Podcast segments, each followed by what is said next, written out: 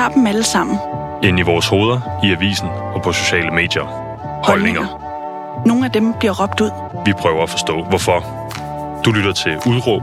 Programmet, hvor den ærlige dialog folder holdningernes nuancer ud. Din vært i dag er Pauline Kloster.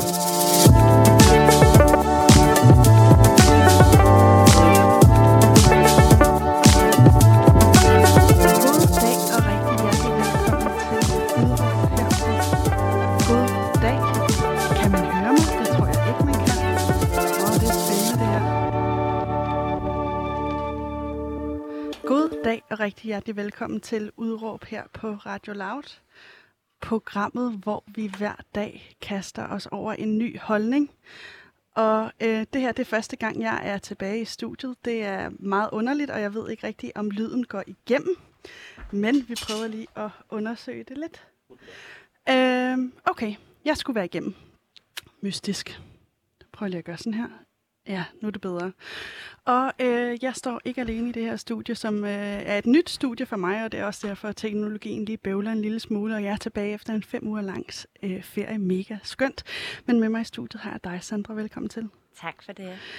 Du er... Øh, ja, hvor, hvor dævnen skal vi starte? Du er camgirl, du, er også, øh, du har taget en uddannelse i tantrisk kropsbehandling, og så er du tidligere stripper, Ja, øhm, yogainstruktør. yogainstruktør og alt muligt kvinde. Og jeg har ligesom øh, fulgt dig på Instagram, fordi jeg synes, du er inspirerende og spændende. Og øh, det, der særligt slog mig, det var... Øh, du virker ikke som om, at der er sindssygt meget, øh, mange fordomme, som du ligesom tager hensyn til, fordi du har, tatoveringer ud over øh, store dele af din krop. Du har piercinger mange steder også, og har ligesom det her meget vilde udtryk, og det tænker jeg, det må der simpelthen ligge en holdning i. Er det ikke rigtigt, Sandra? Jo, det, det gør der jo nok. Et eller andet Øhm. sted, ikke? Jo. Jeg har skrevet nogle udråb ned, fordi i Mm. går, da vi talte sammen, der kunne vi ikke helt blive enige eller fastlægge os på et udråb. Og jeg må sige, jeg synes stadig, de er en lille smule kunstige. Men jeg prøver lige at fyre nogle af steder, så skal du lige prøve at se, om, om du kan, altså, føler, du kan stå på mål for dem. Ikke? Fordi jeg, det er en af dem, jeg har skrevet, som faktisk er min yndlings, det er, vi skal ikke lade os begrænse af fordomme. Nej. Um, og jeg tror, jeg har faktisk reflekteret lidt på det her um, i morges, til at stå op. Vi snakkede om det. Um, og hele det her, det kommer jo af... Ja, altså, man ikke skal lade sig begrænse fordomme. Altså, man skal ligesom rejse indad. Mm. Øhm, hvor vi sad vi snakker om det her med, at det måske også, det, det meste, det kommer måske fra den spirituelle vej, som kan være lidt svært ligesom at, at fastlægge til noget enkelt. Øhm, Og det så ja, for man, for man ikke skal kunne begrænse sig af fordomme, så skal man jo på en eller anden måde lære sig selv bedre at kende. mm.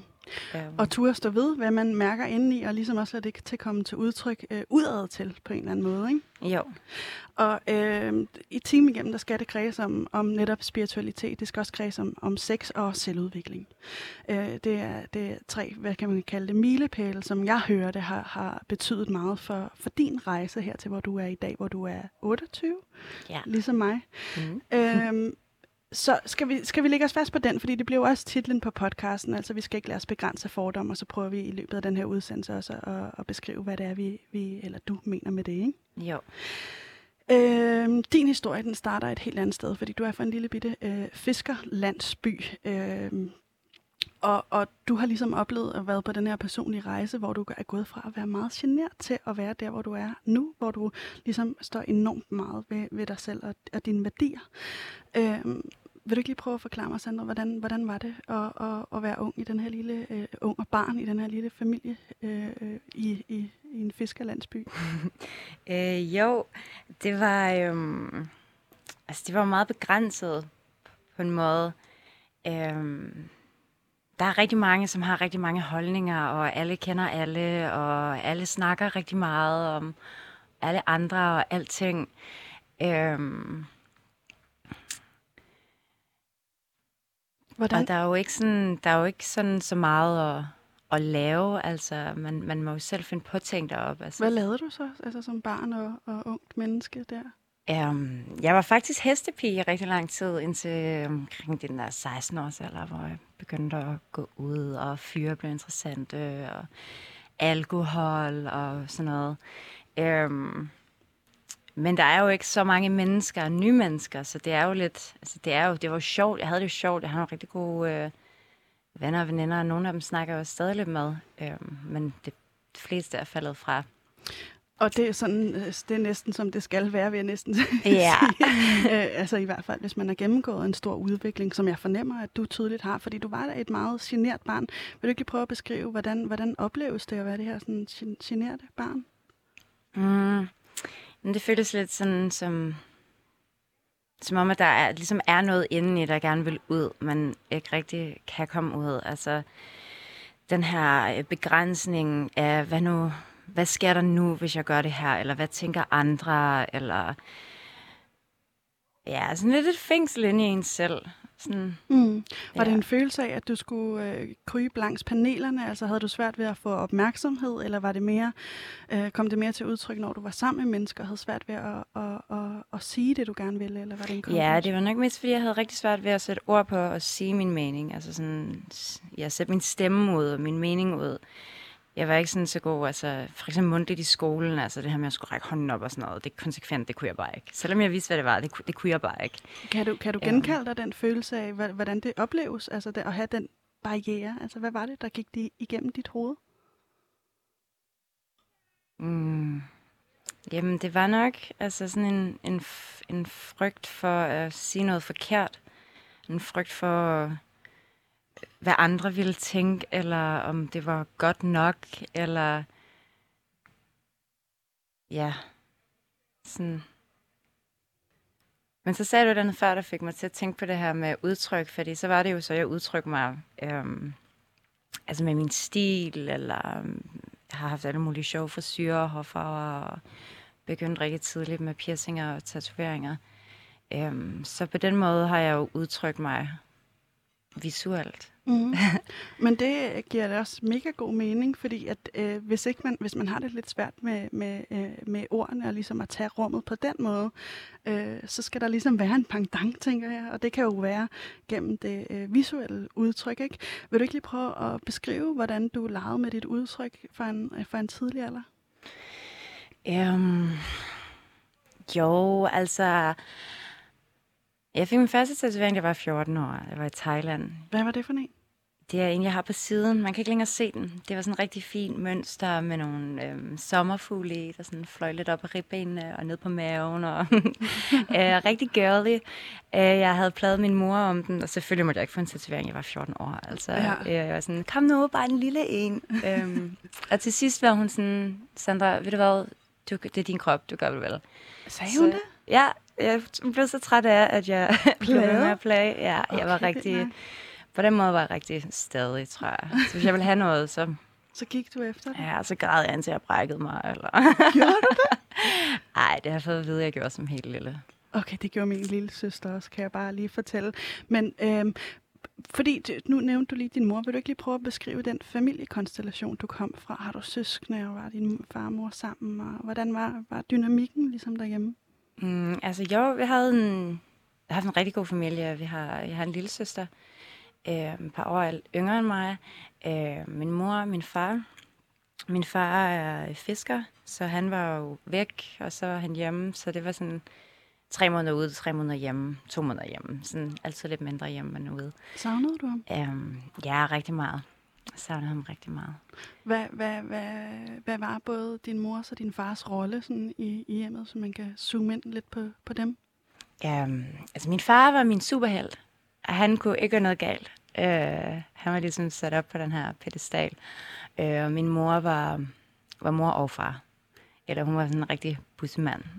Men hun var også, jeg elsker min mor, ikke? Men, altså, men, men den der, sådan, nu er det sat op meget firkantet, Ja, ja, ikke? det bliver det ofte, når man Ja. snakker om det så konkret, ikke? Jo, men det er jo, det er jo sådan, det er, og det er jo de der følelser, det har givet mig dengang, altså som, hvor jeg nu kan se det her med, okay, det er jo ikke godt at sætte nogen op på en pedestal, altså min far havde jo også fejl, og, og jeg så bare kun de gode ting i, hvad det gav, at han var ude at rejse, for når han så var hjemme, så var han der 110 procent, og vi kunne ud at rejse og alt muligt, men når han så ikke var der, så, så skubbede jeg det jo væk, altså de følelser og sådan, fordi det Savnet. gjorde ondt. Ja. fraværet. Øh, jeg kender det godt. Jeg, jeg har også haft det sådan med min far. Og min far var også sådan en, der stoppede på gaden og snakkede med vagabunder, og en, jeg overhovedet ikke, og også måske øh, sådan usund, på en usund måde, har, har kunne glorificere. Altså, han var også min superhelt, og er det på mange måder stadig. Jeg har ekstremt svært ved at pille min far ned for den her pedestal. Ja. Øhm, hvordan var det, du så din far dengang? Mm. Jo, men som sådan verdens sejeste far, ikke? Altså, det var sådan en supermand. Um, bare det, at åh, min far han arbejder i USA, og den her store båd, og hver gang jeg skulle tegne, ville jeg tegne en stor båd og hajer, og han havde sådan nogle hej til der med hjem, og det var bare vildt sejt, og sådan, altså, det var Wow. virkelig sådan, Det lyder også Ja. sejt. Min far havde også noget med vandet. Øh, han sejlede også. Og, øh, da min mor var gravid med mig, der sejlede min far på øh, Nordkaberen, som er Troels Kløvedags båd. båd. Og han mm. øh, sejlede ligesom øh, i Sydøstasien. Og jeg voksede op med, øh, med de her fortællinger om at, at rejse verden rundt. Og, sådan, øh, og, og det har givet mig sådan en, øh, også selv nu i dag, sådan en fuldstændig tiltrækning til havet. Har, har du også den? Ja, det har jeg. Og med hajtænder og sådan noget. Øh, Ja, altså der havet har bare et eller andet. Altså det er også vokset op blandt have, altså hele vejen rundt, ja. Eller nordpå. Ja. øhm, ja, min far fisker, og Ja. der er bare et eller andet. Det er sådan rigtig soothing. Det er sådan ro i kroppen, og altså være på stranden og sandet, og det er, sådan, det er min yndlings. Ja, også mig. Jeg elsker det. Og vi kommer også ind på senere, hvordan øh, det, din fars rolle har influeret også dit, dit øh, forhold til, til mænd. Øh, og måske endda også mit, hvis vi er så heldige. øh, men øh, fordi det også handler om fordom i dag, så kunne jeg godt tænke mig at høre dig, altså sådan, da du var øh, barn og, og ung menneske, da du begynder at få alle de her tatoveringer, har du et indtryk af, at du bliver dømt meget øh, af andre? Øhm, ja. Det har været et kæmpe stort tema i mit liv, det her med at dømme. Øhm, fordi jeg jo netop er vokset op i en by, hvor alle bare dømmer. Øh, og så har jeg jo... Jeg har bare... Altså, jeg havde, at alle altid snakkede om alle andre, og der altid var altså, sådan noget sladder, og på den måde, altså det der med at dømme, har jeg bare skubbet helt væk, og var sådan, nej, det gider jeg bare ikke. Øhm, men tit og ofte, så ender man jo også med selv at gøre det, bare den anden vej rundt. Fordi man ikke gider det så meget, men det er jo det, jeg er vokset op i, så selvfølgelig vil jeg på en eller anden måde også måske tage det til mig, eller sådan. Mm. Hvordan Så- blev du dømt? Øhm.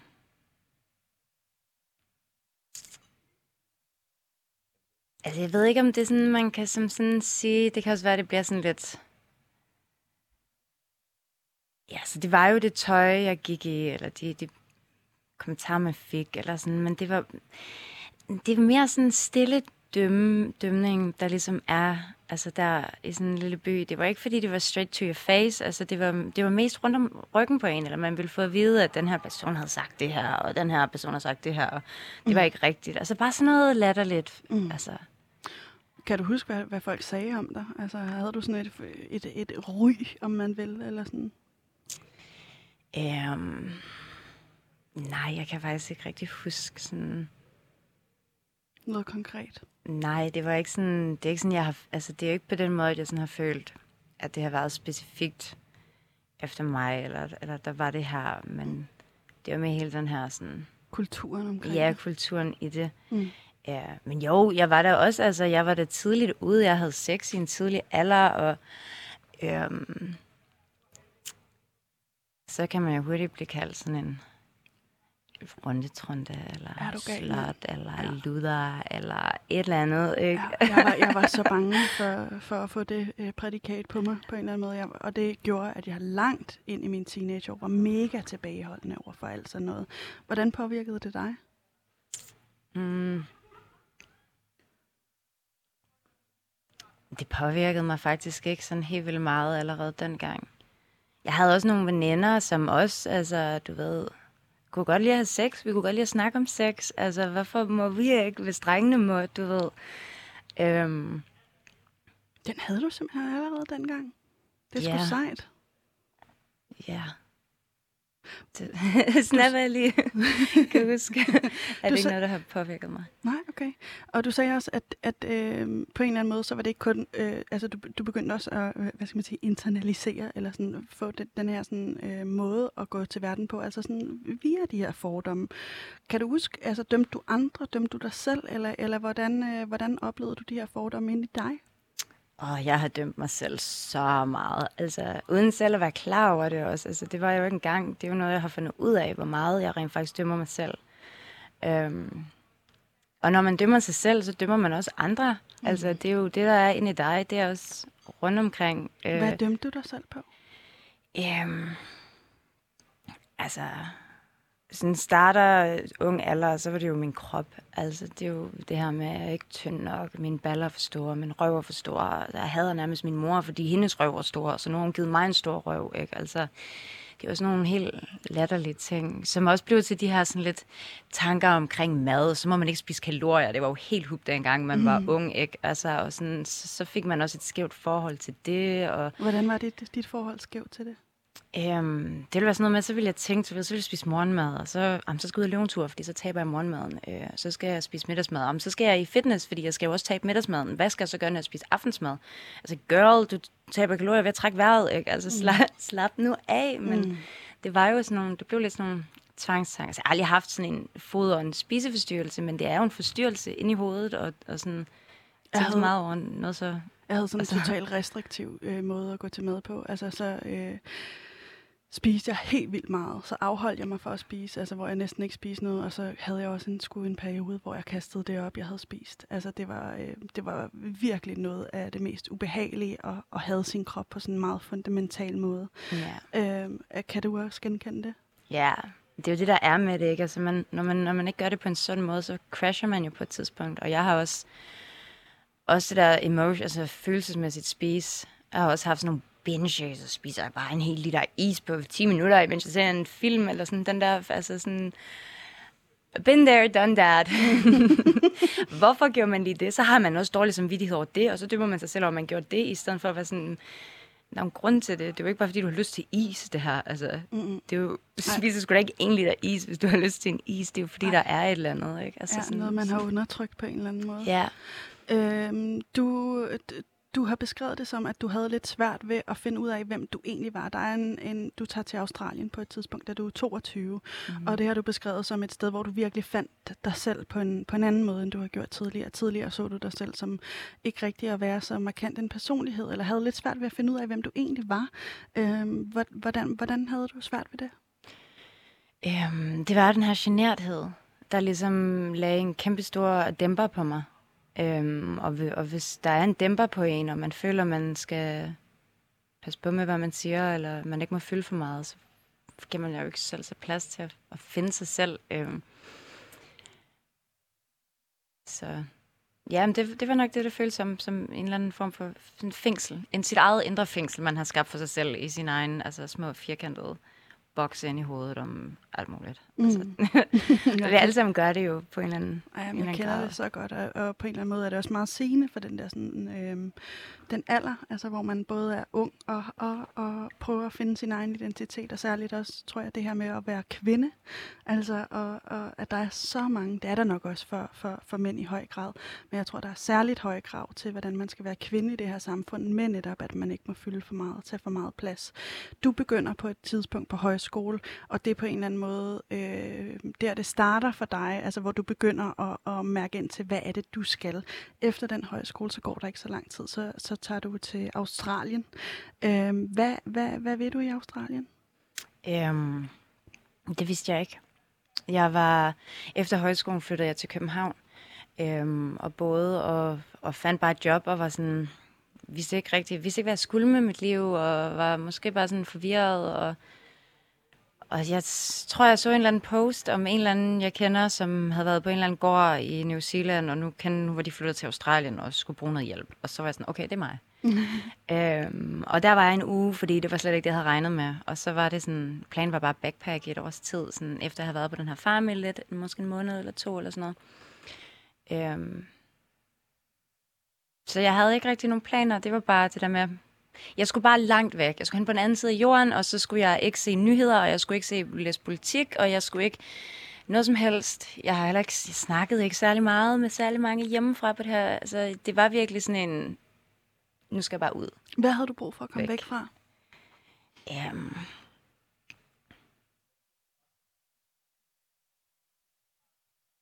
alle det her... Øh, ja, altså, jeg, tror, jeg følte, jeg var ligesom et kald på det her tidspunkt. Jeg var startet med min yoga, og jeg kunne bare mærke den her varme og stranden, og det her liv med backpacking, og den her frihed, og altså, der var ligesom noget, der, der kaldte på mig her. Altså også en spirituel rejse. Det var jo her, det hele startede med spiritualiteten også. Altså, da jeg ligesom kom til Australien og kom ud alene i, i verden og skulle deal med mig selv og skulle deal med alle de her begrænsninger. Har jeg skulle ud møde mennesker, jeg skulle ud og snakke med folk. Og, altså, så, så det var mere sådan et kald, jeg, jeg følte. Og hvordan, jeg. hvordan startede spiritualiteten for dig, altså, da du var i Australien? Mm. Den kom meget subtle. Altså, den kom, den kom igennem yogaen. I det her med ligesom at komme ned i kroppen og, og begynde at mærke igennem kroppen. Jeg forstå, at, at der er flere forskellige kroppe. Altså, der er jo det mentale sted, og der er det kropslige sted, og der er det følelsesmæssige sted, og så er der alt det der rundt omkring os, som man ikke helt forklarer. Og så er der den energikroppen, og sådan, altså den, de her begynde ligesom at, at give mening, eller begynde at hænge sammen lige så stille, og sådan, ja, Så må jeg, må jeg, må jeg proppe en analyse ned over det? Fordi det, Ja. for mig der lyder det også lidt som om, at du øh, har, har været i den her sådan, verden af, af fordomme, og så på en eller anden måde gennem yogaen bliver du introduceret til den her spiritualitet, som giver dig et, et rum for øh, ikke at dømme. Er det rigtigt læst? Øhm, ja. Jeg begyndte først... Det er jo det, der er så sjovt, altså når man begynder at rejse ind i sig selv, altså så er der jo flere lag af det hele, fordi så begyndte jeg måske ikke at slippe på noget med noget. Jeg begyndte i hvert fald at se nogle ting igennem yogaen. Altså jeg kunne se mine mønstre, og det her med, hey, jeg dømmer jo også egentlig.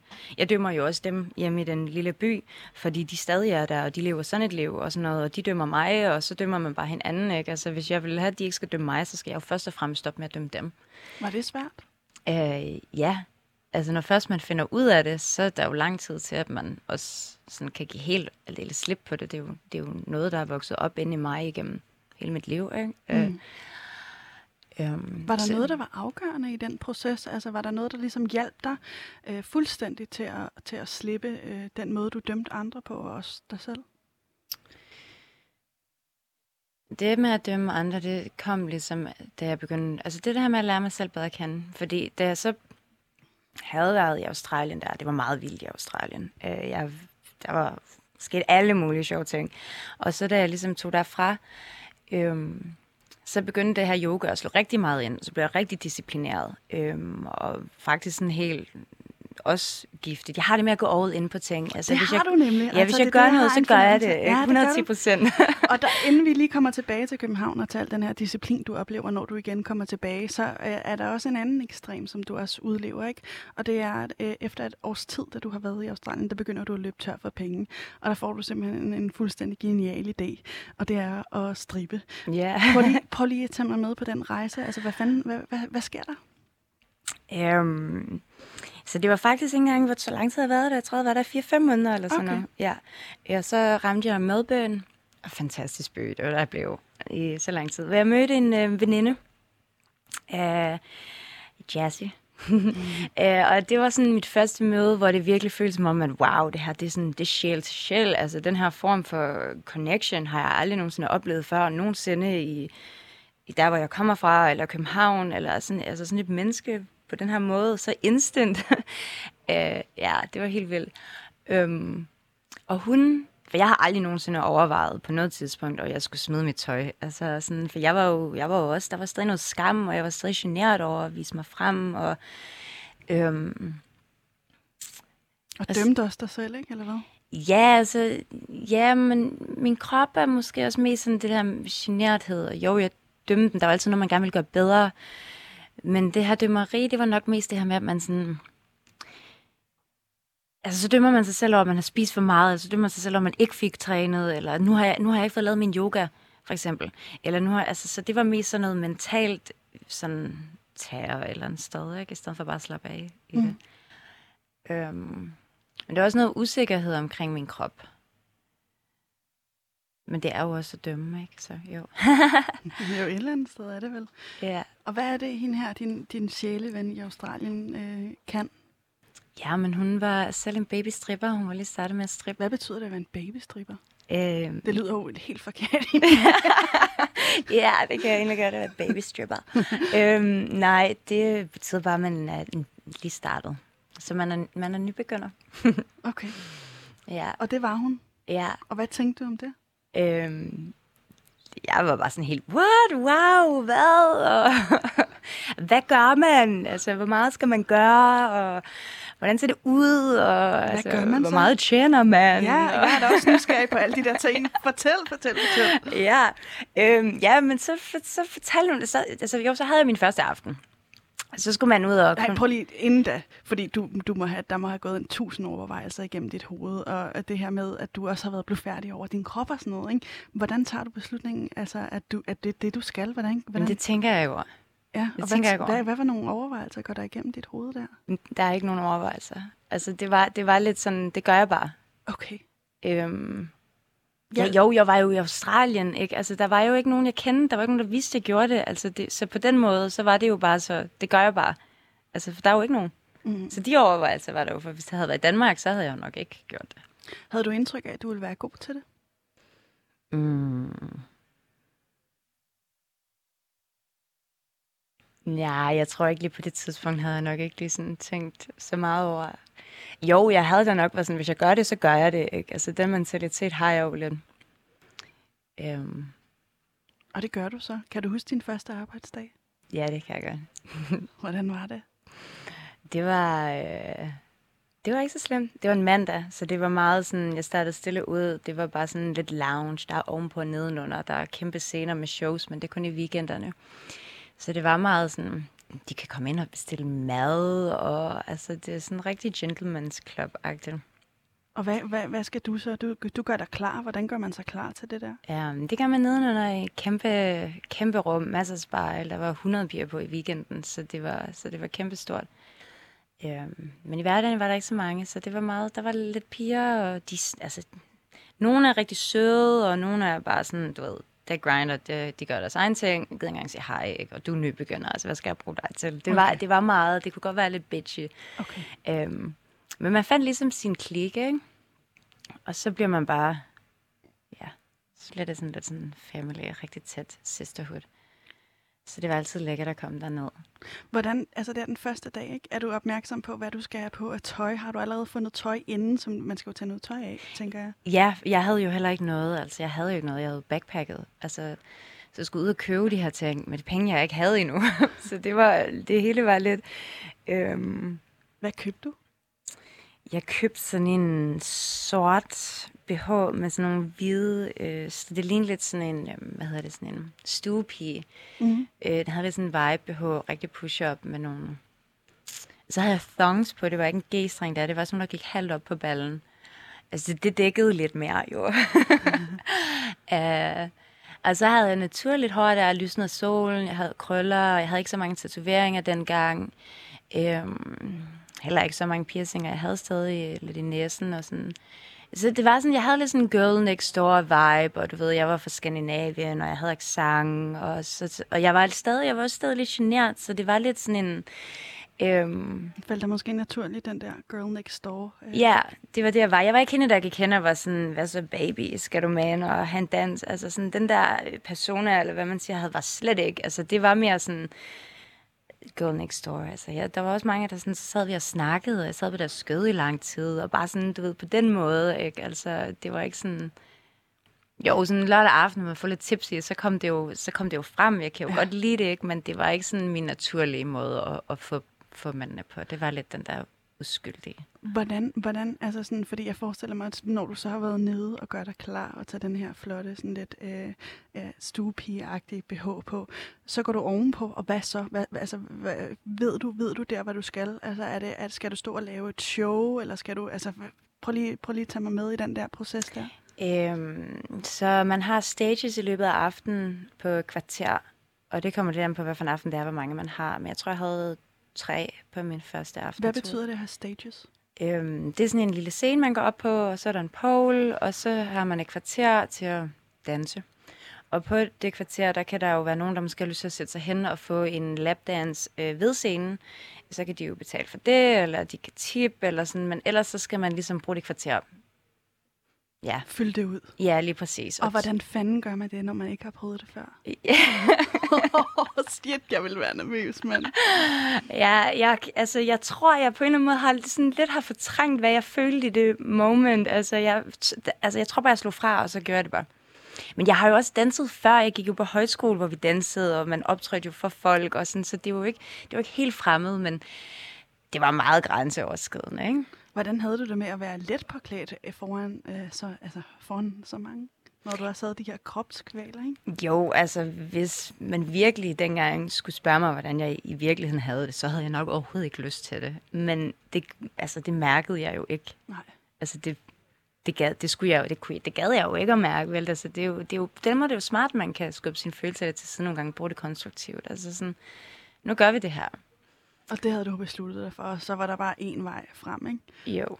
Og øh, er, det, er, det, er det så sådan noget også med at, med at give lapdancer, og altså, så det, bevæger du dig rundt omkring på den her pole, og giver lidt lapdance, eller hvordan forløber sådan Ja, så nogle gange så giver man ikke nogen lapdans på det kvarter. Det er mest, når man også gør for klubben, som du siger, for at fylde det ud. Og så kan man jo få opmærksomhed. Der er nogen, der kan se dig deroppe, og man kan vise sig lidt frem og sådan noget. Så når man så træder ned fra scenen, så er det jo, så har du, altså så er det din arbejdsplads. Øhm, og så kan du gå rundt og snakke til dem, og, altså til de forskellige mænd, og spørge, om de vil med ind og have en dans, eller altså byde på en drink, et eller andet. Altså, Mm. Hvordan var det? Det var det faktisk det, der var sværest. Altså, scenen var en ting, men det at skulle gå hen og snakke, og sådan, hvad skal jeg sige, og... Hvad sagde du så? Altså fik du sådan en standardlinje, som man ligesom... Nej, fordi det, det fungerer ikke. Nej, Altså sådan, okay. Nej. Hey, how are you doing? ja, måske hvis man har de der store babser og læber og sådan, mm, ikke? Altså, ja. du ved, skal du med, så kan det måske godt være sådan, men, men jeg var sådan mere, altså, sådan se dem lidt anden og prøve at se, altså, måske gik jeg også mest efter dem, som, som var lidt mere sådan, også havde lyst til at snakke. Okay. Og så tager vi den lidt stille og roligt. Ja. Øhm, så var det i hvert fald, da jeg startede. Og du havde også lyst til at danse for dem, eller sådan... Øh... Øh, ja, det var...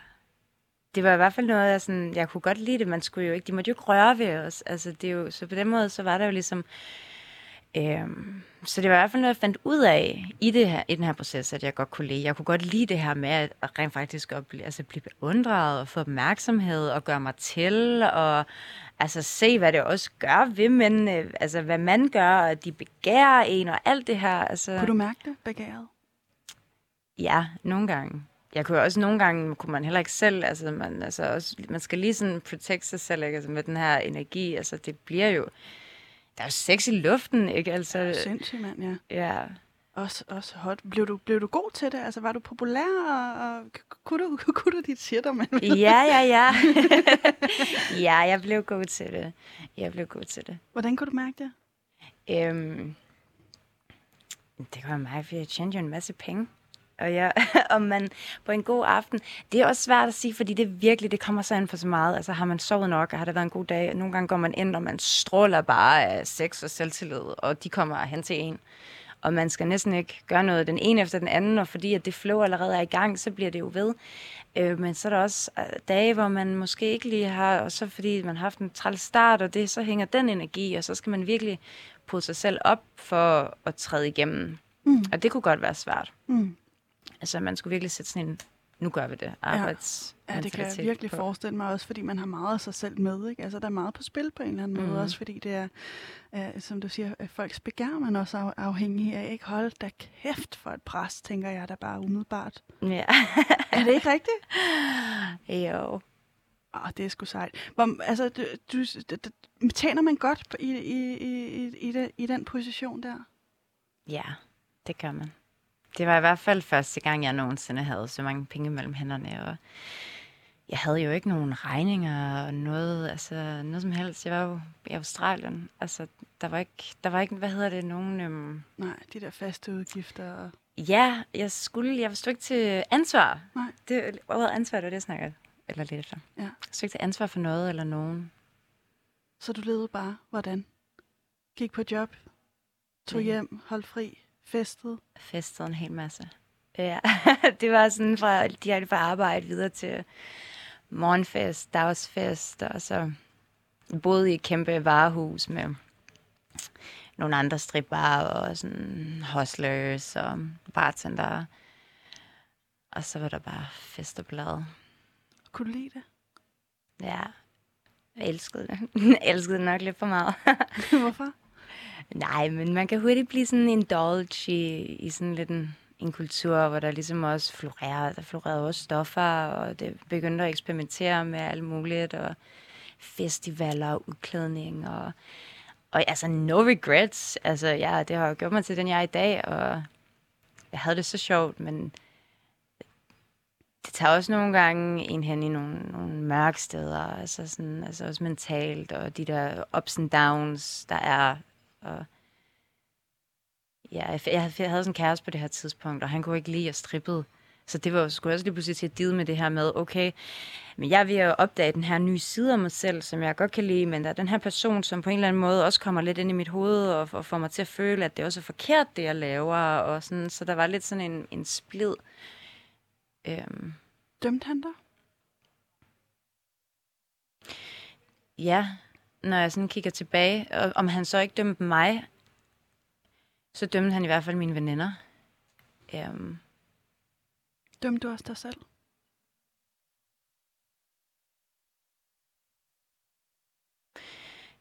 ja, hvad mener du? Altså, Jamen, jeg tænker, at der, der er øhm, ofte... Øh, ja, altså både det her med, om det er smittet af, men også det her med, om der øh, altså på en eller anden måde så er øh, det at tjene penge på noget seksuelt. Det kan også være ekstremt tabubelagt, og det kan være en kæmpe barriere for mange. Øh, altså både der, der gør, at de aldrig nogensinde kommer til det, selvom de måske har fantasien om det. Altså sådan, øh, hvordan, hvordan forholdt du dig til at, at krydse den grænse? mm, jeg tænkte ikke så meget over det på det her tidspunkt i mit liv. Det er jo først noget, jeg har gjort efterfølgende. Um, så jeg har jo godt kunne se tilbage, og sådan, jeg tror ikke, jeg dømmer mig selv for at gøre det, fordi at det var meget sådan, altså, nu gør jeg det ikke, og jeg er på den anden side af jorden, og jeg sgu egentlig lidt ligeglad med, hvad de tænker derhjemme. De fandt jo også ud af det, ikke? Og så gik der Gjorde jo, de det? ja, så gik der jo rygter om, ikke? Altså, at jeg strippede for at få penge til stoffer, og jeg ved ikke hvad, altså, der blev sagt i den der lille by, og, jeg, og du ved, hele tiden, I don't give a fuck, altså, hvad fanden, du ved.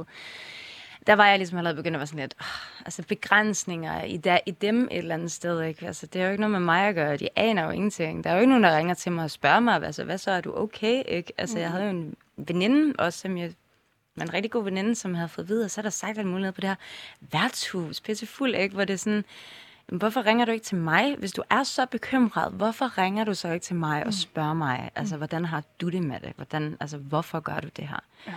Altså, men folk, de, de, de har jo deres egen, de, de sammenligner mig med dem selv, fordi de vil i hvert fald aldrig gøre det der. Og, og der har de en, en grænse, eller der er der et eller andet. Det er sådan, men jeg er jo ikke dig, jeg har nogle andre ting. Altså, jeg vil aldrig nogensinde arbejde på en fiskefabrik, eller jeg vil aldrig nogensinde gøre det, det der, eller sådan. Og det, det er også løgn. Jeg arbejder også på en løgfarm i Australien. Altså, jeg har ikke haft noget imod for beskidte fingre, men det var for lov til at blive et år. Men altså, at have, du ved, det her faste job, arbejde fra lort om morgenen til sent om eftermiddagen, og sådan, tid er mere værdifuldt for mig. Jeg vil gerne have tid til at, at leve og være fri og gøre, hvad jeg har lyst til. Og det giver det mig ligesom at... Og det her var jo også på en eller anden måde en, øh, en udviklingsrejse i dig selv. Du sagde det i forhold også til din kæreste på daværende tidspunkt, at, at der begynder ligesom at ske en masse ting for dig, at du finder lærer, lærer lidt mere om, omkring din seksualitet og sådan noget. Hvad, hvad er det det der med strip? Hvordan ændrer det dit forhold til dig selv? Øh, jamen, jeg begynder jo at... Øh, jeg, på det tidspunkt, jeg elsker nok ikke min krop, men jeg er i hvert fald begyndt at kunne lide min krop. Øh, og være sådan, okay, men altså, måske gør det ikke noget, at det jigler min røv, og det er måske også lækkert nok, og det kan jo også tages ved, og altså, der var ligesom begyndt at komme mere sådan... Jeg er begyndt at se mig selv klare, og se min krop og acceptere min krop, og lige så stille begynde at forene mig med den, og så kunne lide. Øhm, og det er jo både, altså det strip har gjort, alle de komplimenter og alt det, men også min, min kæreste var også rigtig god altså, til det, ikke? Altså,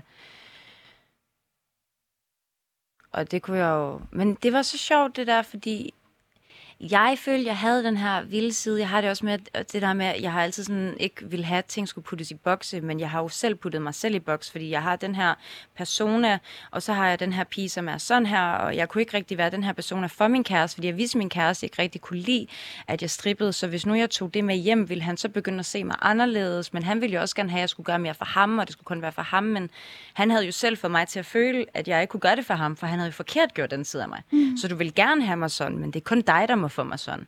Mm. Altså, det er jo den der sådan lidt, ikke, sådan, så, du må gerne gøre det, men det skal kun være for mig. Men jeg kan jo ikke gøre det for dig, uden at finde ud af, hvordan jeg gør det, og selv være okay med det, ikke? Altså sådan, ja. Ja, for helvede, det kan jeg da sagtens se. men men øh, du, du stopper også med det på et tidspunkt og tager tilbage til Danmark. At du tager et lille smuttur til USA, hvor din far er flyttet hen i, det, i, i, i den mellemliggende periode. Hvordan, øh, hvordan er det at, at komme væk fra det her, at, hvor du i en, både, i en periode, hvor du både har festet ekstremt meget, og også taget, taget stoffer og, mm. og, og strip? Det var... Jeg gik direkte ind i sådan en juice cleanse i USA. Der Som er sådan en udrensning? Ja, udrensning. Ja. Øhm, på det tidspunkt var jeg jo ikke helt klar over, hvorfor jeg gjorde det, men senere har jeg jo set mig selv spørgsmålet, ikke? hvorfor følte du dig så beskidt? Og det, har og det var nok... den følelse, du havde? Ja, det var det her med, at jeg skulle rense ud, ikke? Altså ja. sådan, og så begyndte jeg også alt det her med, ej, men altså luften er forurenet, og maden er forurenet, og alt vi spiser er forurenet, og det skal være naturligt, og det skal være sådan her, og hvis ikke, så vil jeg slet ikke have det, og altså det, det blev meget, det hele det skulle være så rent. Det, jo renere, jo bedre, altså, og, og det blev faktisk, altså det blev jo helt sygeligt et eller andet sted, for jeg kan huske, huske øh, jeg havde stadig en kæreste på, på det tidspunkt, og han kom og så besøgte mig i Danmark, og jeg kan huske, at jeg begyndte at tænke sådan noget med, jeg har ikke engang lyst til, altså, at suge pik længere, eller sluge sæd, fordi hvad har du spist? Mm. Altså, det blev sådan helt, du ved, og nu kan vi ikke, og nu, kan, nu skal du spise sådan her, og mor, du skal gøre sådan her, og søster, og nu skal I høre på mig, fordi nu ved jeg bedre, ikke? Altså, nu skal vi alle sammen, I skal, du ved. og der var ikke nogen, der gider være sammen med sådan en, der var ikke nogen, der gider høre på sådan noget, altså, helt ærligt. Men, øhm, Hvorfor følte du dig beskidt?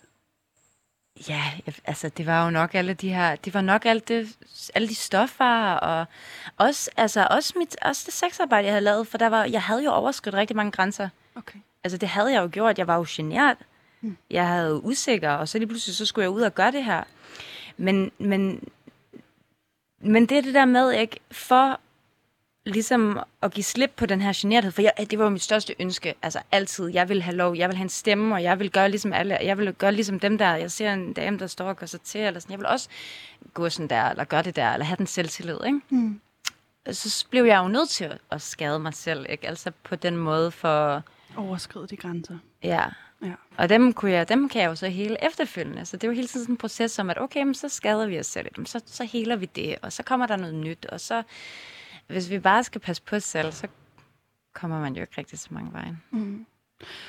Øh, I Danmark fortsætter du den her sådan meget disciplineret øh, øh, livsstil, kan vi kalde det på det tidspunkt, ikke? Altså, hvor du øh, øh, dyrker rigtig meget yoga, og du øh, udrenser, og du lever sådan ekstremt restriktivt. Hvad, hvad sker der så? Er den, er den, er proces, den proces, er, er den også, øh, hvad skal man sige, skadelig for dig? Øj. øhm, ja, nej. Fordi den, den var jo rigtig sund for mig. Jeg har jo lært rigtig meget, og jeg kom jo også øh, endnu dybere i kontakt med min spirituelle rejse og min krop på, på mange måder. Øhm, men det er det her med, at jeg ligesom gør alting helt. Jeg tror øh, faktisk, så har det nok noget at gøre med, jeg manglede disciplin i mit liv. Altså, jeg, jeg havde ikke disciplin, og, og det har min yogapraksis givet mig. Øhm, men, men som sagt, det med at gøre alting helt, det blev meget disciplineret. Det blev rigtig disciplineret. Det blev faktisk så disciplineret, at jeg ingen min yogapraksis også blev, jeg skulle gøre sådan her, og jeg skulle gøre yogaen. Jeg har også været i Indien, Øh, det tror jeg ikke, jeg har fået sagt, men det var, også, det var jo rigtig disciplineret, og det, så er der jo rigtig yoga, ikke? Og hvad er rigtig yoga, forkert yoga? For jeg kunne jo også godt lide at bevæge mig frit og give plads til at udtrykke mig, men det begyndte jeg også at stoppe med, fordi nu skulle jeg jo gøre det på den rigtige måde, den disciplinerede måde. Mm. Øh, øh, så det blev jo bare også en ny måde at, ja. At lave lave rammer for dig selv. Ja. ja. Men alle de her rammer kom jo af, at jeg skulle lære noget, ikke? Og så, så har jeg lært jeg jo disciplinen. Og så, hov, hey, nu gør du det her, og nu har du faktisk dømt den her vilde side af dig selv, men du kan jo godt lide den. Hvad med, vi lige sådan forener de her ting, i stedet for at... Så giver vi lidt slip. Så gav jeg slip på disciplinen og yogaen, og altså begyndte jo også at lave sexarbejde igen her med Cam. Prøv lige at fortælle om den proces, fordi det må være nogle lidt andre overvejelser. Den her gang er det i Danmark. Det er hos det, der hedder DK Camgirl, er det sådan? Ja, DK Webcam. Ja, DK Webcam, som er Denise Klarskov, som de fleste har hørt om. Mm. Brand, ikke? Ja. Hva, hvorfor starter du med det? Øhm, det gør jeg, fordi jeg også startet på uddannelse her, Ja. øh, som tantrabehandler. Og, som, og det, der fik mig til at starte på præcis den her uddannelse hos øh, Chai, øh, er, at de går rigtig meget op i behov og grænser. Og jeg var til sådan en Melding Monday, som de har, som er sådan en aften, hvor man ligesom leger.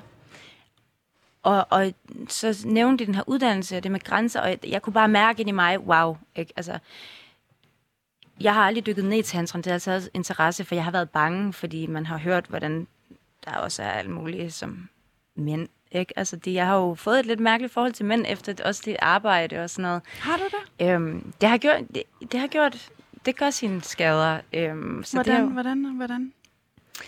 Øhm, den her, sådan, de alle sammen har en bagtanke. Alle mænd har en bagtanke, og det, og det er altid sex, og det er altid, ikke? Og så komme ind i tantraverdenen med den, skal jeg jo til at give slip på, fordi det her det er et rum af kærlighed. Øhm, så, så der er jeg jo fået nedbrudt det.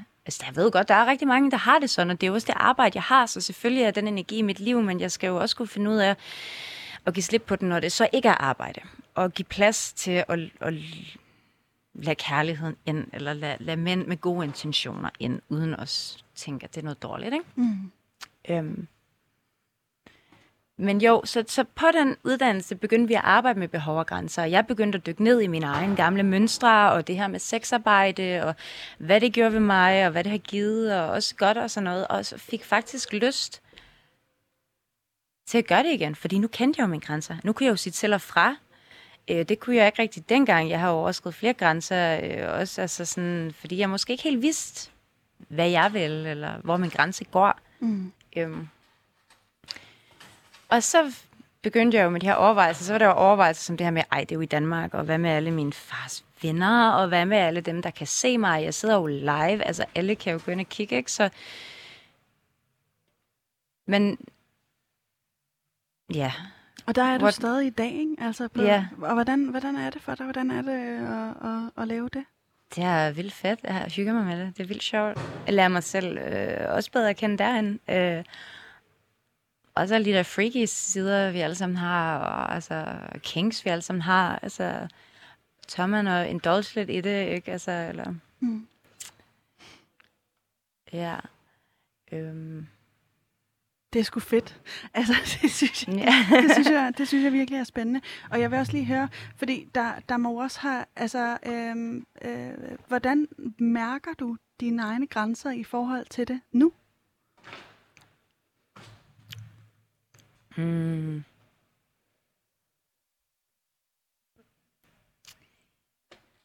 Jeg har ikke så mange grænser.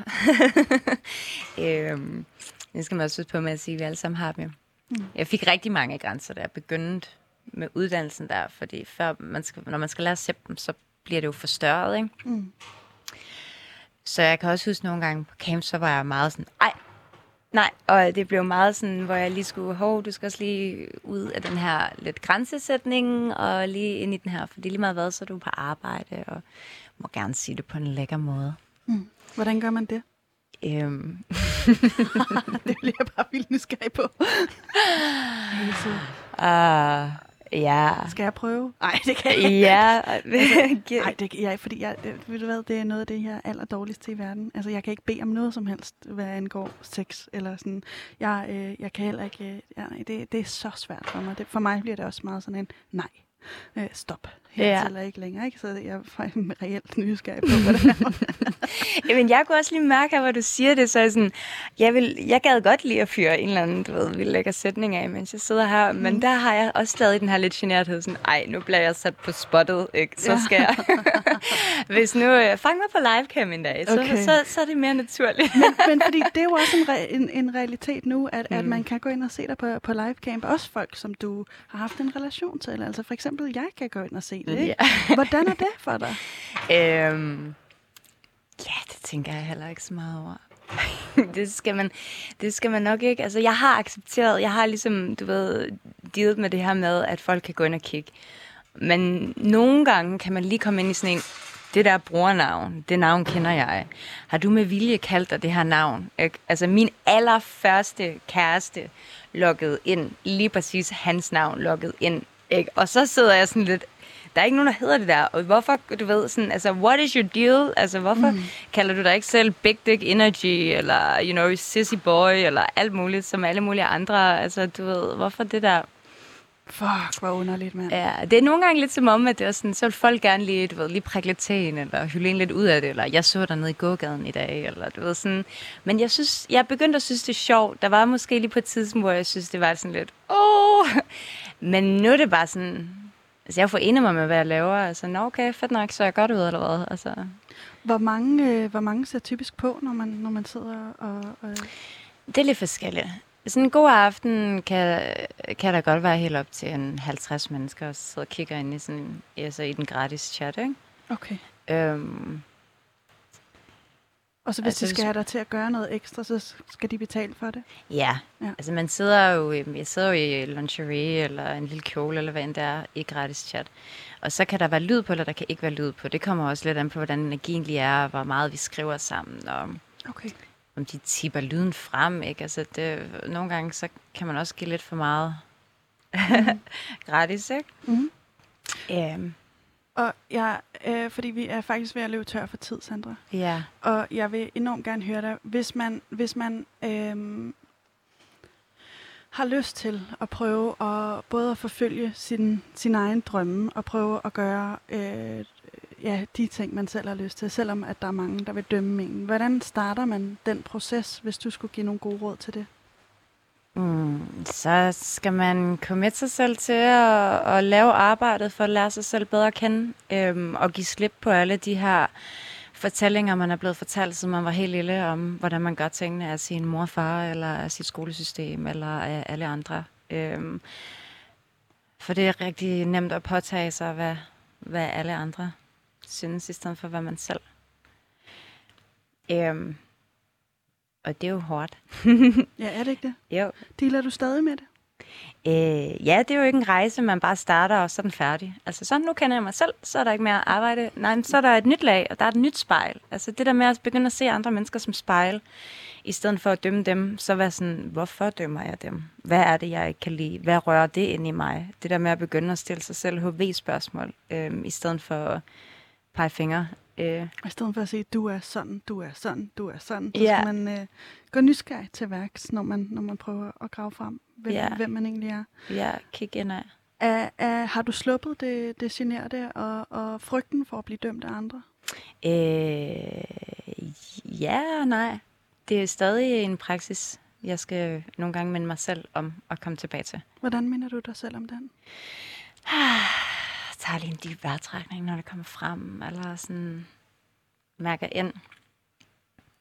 Gå ind i Jeg laver mange, jeg har rigtig mange praksiser, selvkaldt praksiser, ikke bare min yoga-praksis, men også noget med at kramme sig selv lige, eller dans, smøre sig selv ind i olie, nøgen, eller sætte noget lækker musik på, brænde noget Palo Santo, eller du, altså sådan, på en eller anden måde, ja, lære sig selv bedre at kende, tilbringe tid med sig selv, give sig selv omsorg.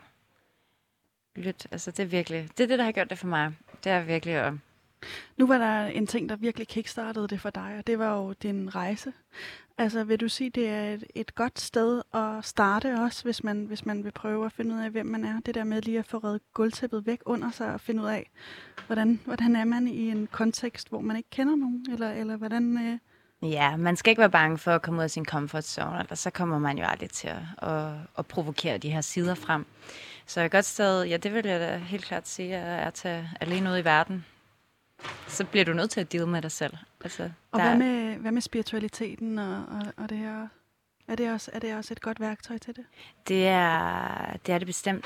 Øhm, jeg, ja, man skal, ved ikke, hvordan man skal wette det, men man skal nok også passe på med at force det og begynde at læse op på det og følge guruer og alle mulige, som ved alt muligt, fordi det er jo heller ikke en selv. Det er jo bare en ny måde at lære nogle ting på, som der er en eller anden, der siger.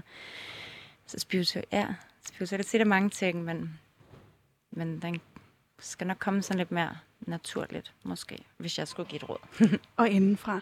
Det var ordene for i dag, Sandra. Tusind Ja. tak, fordi du ville være min gæst. Jeg hedder Pauline Kloster,